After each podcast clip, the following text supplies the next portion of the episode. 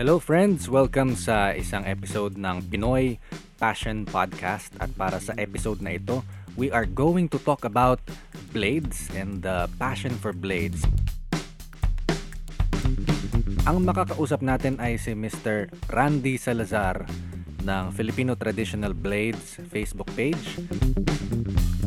Isa siyang passionate and avid collector of blades, uh, mountaineer, isa siya sa mga tinatawag natin na blade hunters. Lumilibot siya sa buong Pilipinas para maghanap ng mga iba't ibang klase ng blades. Ito yung mga traditional blades gawa ng mga Pilipino sa baryo, uh, ginagamit sa bukid, ginagamit sa sa FMA, Filipino Martial Arts at kung ano-ano pa. Without further ado, Let's listen to our interview, conversation, kwentuhan lang naman with Mr. Randy Salazar of Filipino Traditional Blades.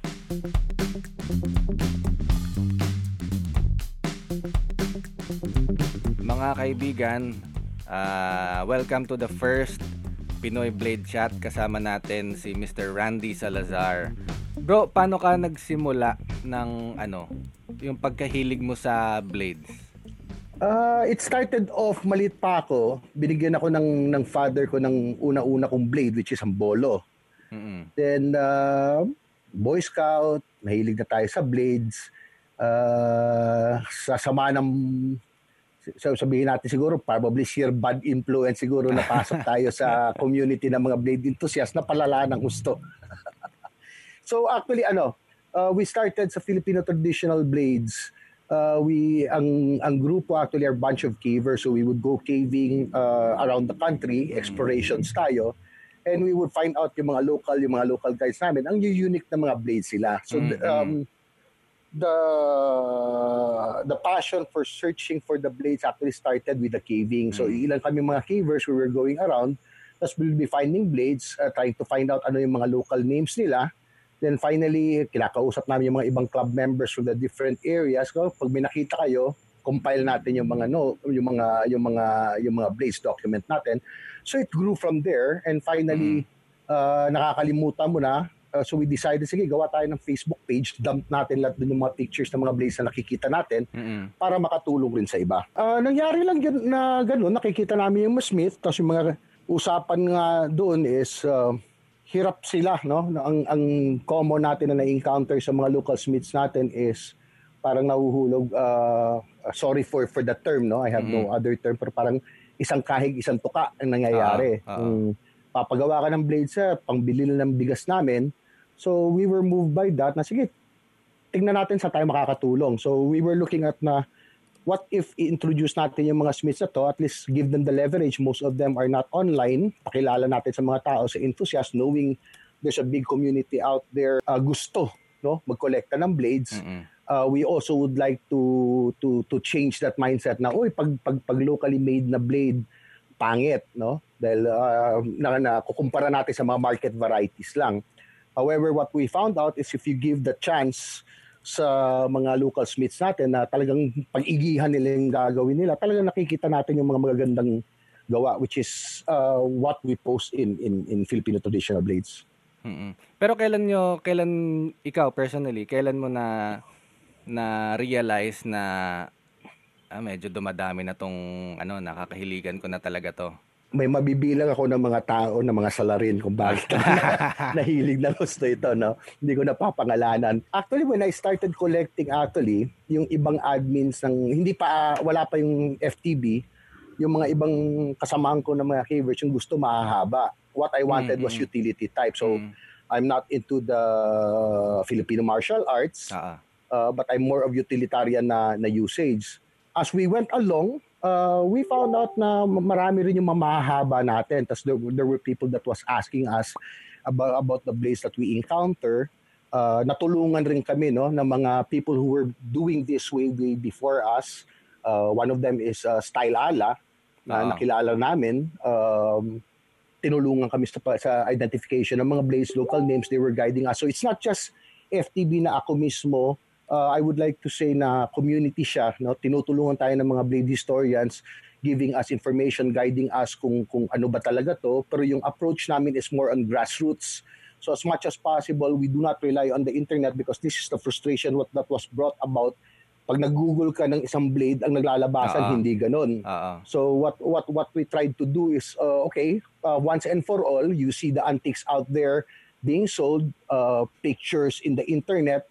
Once and for we decided okay, let's try and look for those existing blades na nasa grassroots mismo. So yung atake namin sa Filipino traditional blades is grassroots ups we look for the bladesmiths, we look for the blades in the locality, mm-hmm. try to check if talagang endemic siya sa area or hindi mm-hmm. baka gawa-gawa lang na nauuso rin yan and try to compare it. We compare notes with the, with, with the other blade historians also out there who have been there uh, before us, who've compiled information regarding mga antiques natin and try to marry yung bago at saka yung luma. Kung ano na ba ang, ang nangyari in terms of evolution and try as much as possible also to find kung yung mga luma buhay pa ba hanggang ngayon. So, mm-hmm. it starts like uh, as a passion, nagsimula lang, tapos lumaki lang ng lumaki. No, it's uh, FTB, uh, just like to to make it clear, Filipino traditional blades that does not sell blades. We're not in the business of making blades. Mga addict lang talaga po kami ng blades.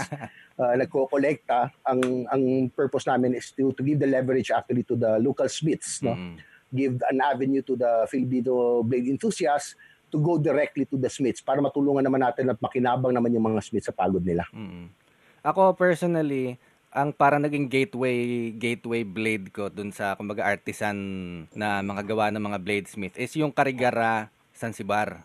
Kasi napuntahan yes. namin yung ano eh, napuntahan namin yung Karigara, tas dun sila gumagawa, nakita ko kung paano gawin, nakita ko kung paano inukit yung mga yung mga handles doon ako nagsimula na ay napakaganda. Tsaka buhay pa yung mga artisan na gumagawa ng mga ganon. Kailangan lang silang hanapin, i-seek out yung mga ganon. Which is, uh, yun yung ginagawa ninyo ngayon. So, ikaw para sa iyo, meron ka bang isang parang distinct blade o meron isang distinct na uh, turning point na blade na nakapagpa ano sa iyo na wow iba kumbaga ito mahilig ka na before eh tapos uh, nung nakita mo na to parang nag-ibang level yung yung pagkahilig mo. Ako, ako kasi dati nagko-kolekta ako sa balisong, ganyan.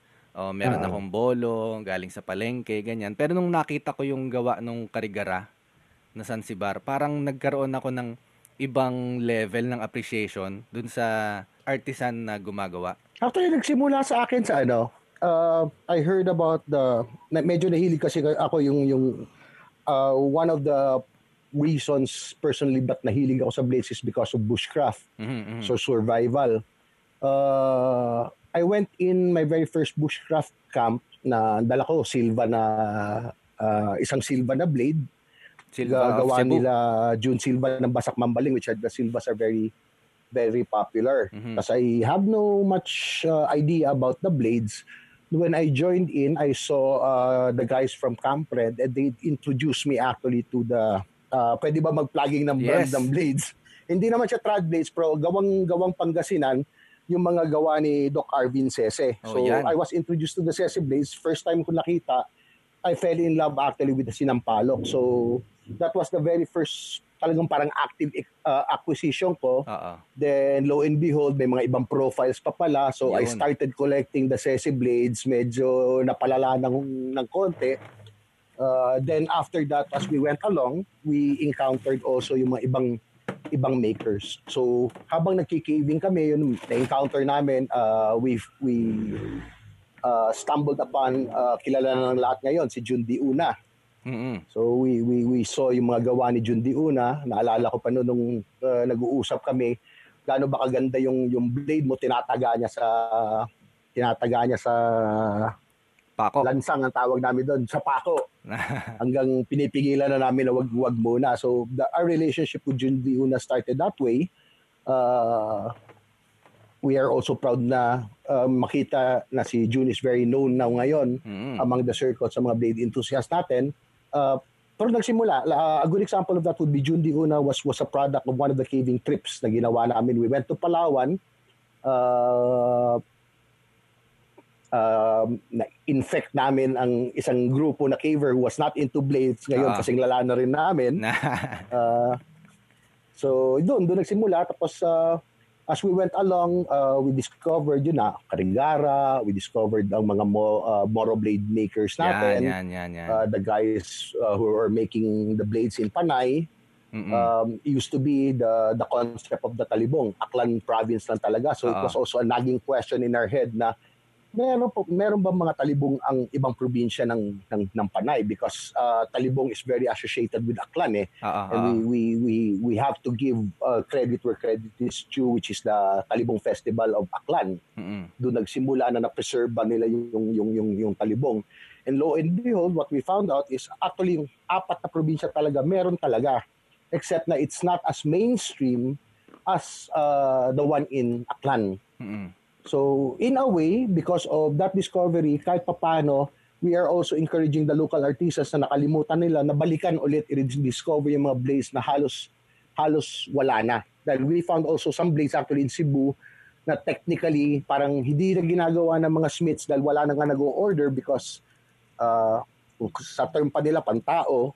Uh. So there's no need for that. And then later on, uh, nagulat sila na, okay, kilala nyo pala to, pag testing tayo ng gawa ngayon, it's it's back in mainstream. Uh, the blade that we call the Lawi-Lawi Pinuti, no, which is an older variant of the Pinuti of Cebu.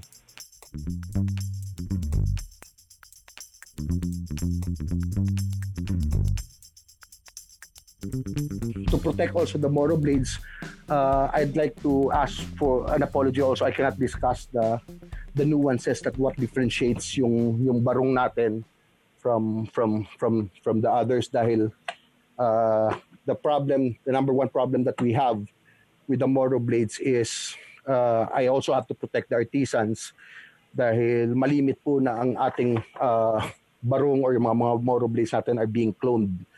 So I just have to ask for forgiveness not not discussing the different nuances po ng mga ng mga barongs natin why how we are able to to distinguish Identify, the blade. Oh uh, identify the blade. That is, maprotektahan rin po namin yung, yung proprietorship po ng mga Moro artisans po natin. Especially, kino, sila po yung madalang na kinokopya and the reality is po uh, medyo hirap na nga sila maghanap buhay given the security concerns of the area, kokopyahin pa po yung mga blades nila. So I have to to ask apologies for not being able to share that.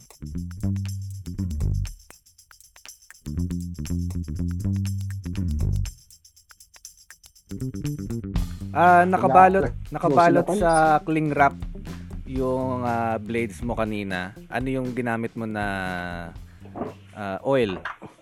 Uh, I actually would would lilinisan ko usually yung mga blades ko. And then after oiling, uh, ang ginagamit ko kasi yung preference ko for for oiling is either frog lube or yung bitet. If you're familiar with the bitet na yung balm, parang Vicks siya. Mm-mm. yung balm. Mm-mm. So I actually like using Bitet dahil mabango siya kasi bango siya ng frog glue, mas mura pa. Mm-mm. I would apply that on the blade and then after I apply it, actually I would would use cling wrap. So if if I'm not going to be using the blade, kinikling wrap ko siya so I can store it back for, in its box. For long-term storage. For storage, uh-huh. yes. For for what would be ideal actually is talagang paghihiwalayin mo siya ng ng Sheath. storage. Unfortunately, uh, my my addiction actually is got the best out of me. Eh, medyo mahirap mag mag-loading so I have to to do cling wraps. However, when it comes sa mga kahoy naman, wala akong cling wrap. So, uh, sa mga thread, thread blades ko, I usually would just clean oil tapos babalik ko na mm-hmm. the storage. I usually would play around with them uh, from time to time. I would I would rotate them from time to time naman eh sa mga mga track days because people would ask, I I take them out, show pictures. So the reason here is actually to just spread more awareness. Uh, the more people know about our trad blades, the better appreciation. Yes. Uh, people would actually know where to really look for the blades. Uh, I'm not in the business for this. I'm not. I don't have any intentions of selling blades, nor do I want to be a middleman uh, we just provide the information out there and hopefully people will take out the clues. There would be mm. clues hidden somewhere there and then you're able to find the Smiths and deal with them. Isa lang po hinihingi namin. Uh, we are sharing this information for reasons we want to help the Smiths. So what we ask actually is if you're going to be getting in touch with the Smith, uh, please do not lowball them. uh, respetuhin natin yung yung yung artistic freedom ng ng Smith. Uh, may mga times po kasi na out siguro of budget uh, limitations, we would like to dictate the build. Mm-hmm. Uh, sa totoo lang po, uh, some Smiths actually do not like it because dinidiktahan sila kung anong gagamitin materials, anong pagkagawa ng ganito. Nakakain na po yung oras ng mga Smiths natin. So what we would like to to really encourage actually is let the Smiths have the artistic freedom to do it. You know, uh, once you trust them, do not lowball them. You'd be surprised actually the outputs ng mga Smiths natin na ginagawa.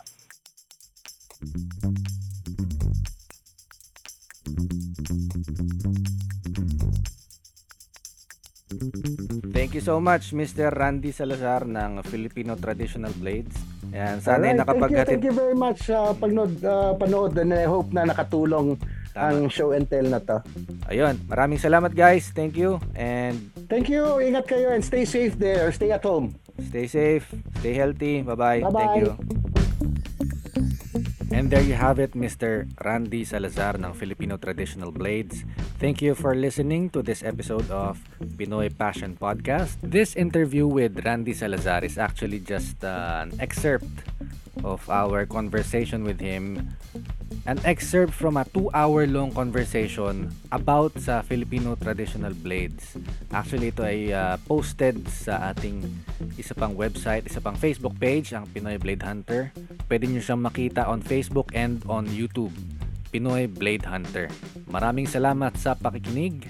Please come back for another episode of Pinoy Passion Podcast kung saan nakikipag-usap tayo sa mga taong passionate sa mga bagay na kung ano yung ginagawa nila. We hope you learn something from it. Okay, maraming salamat and bye-bye.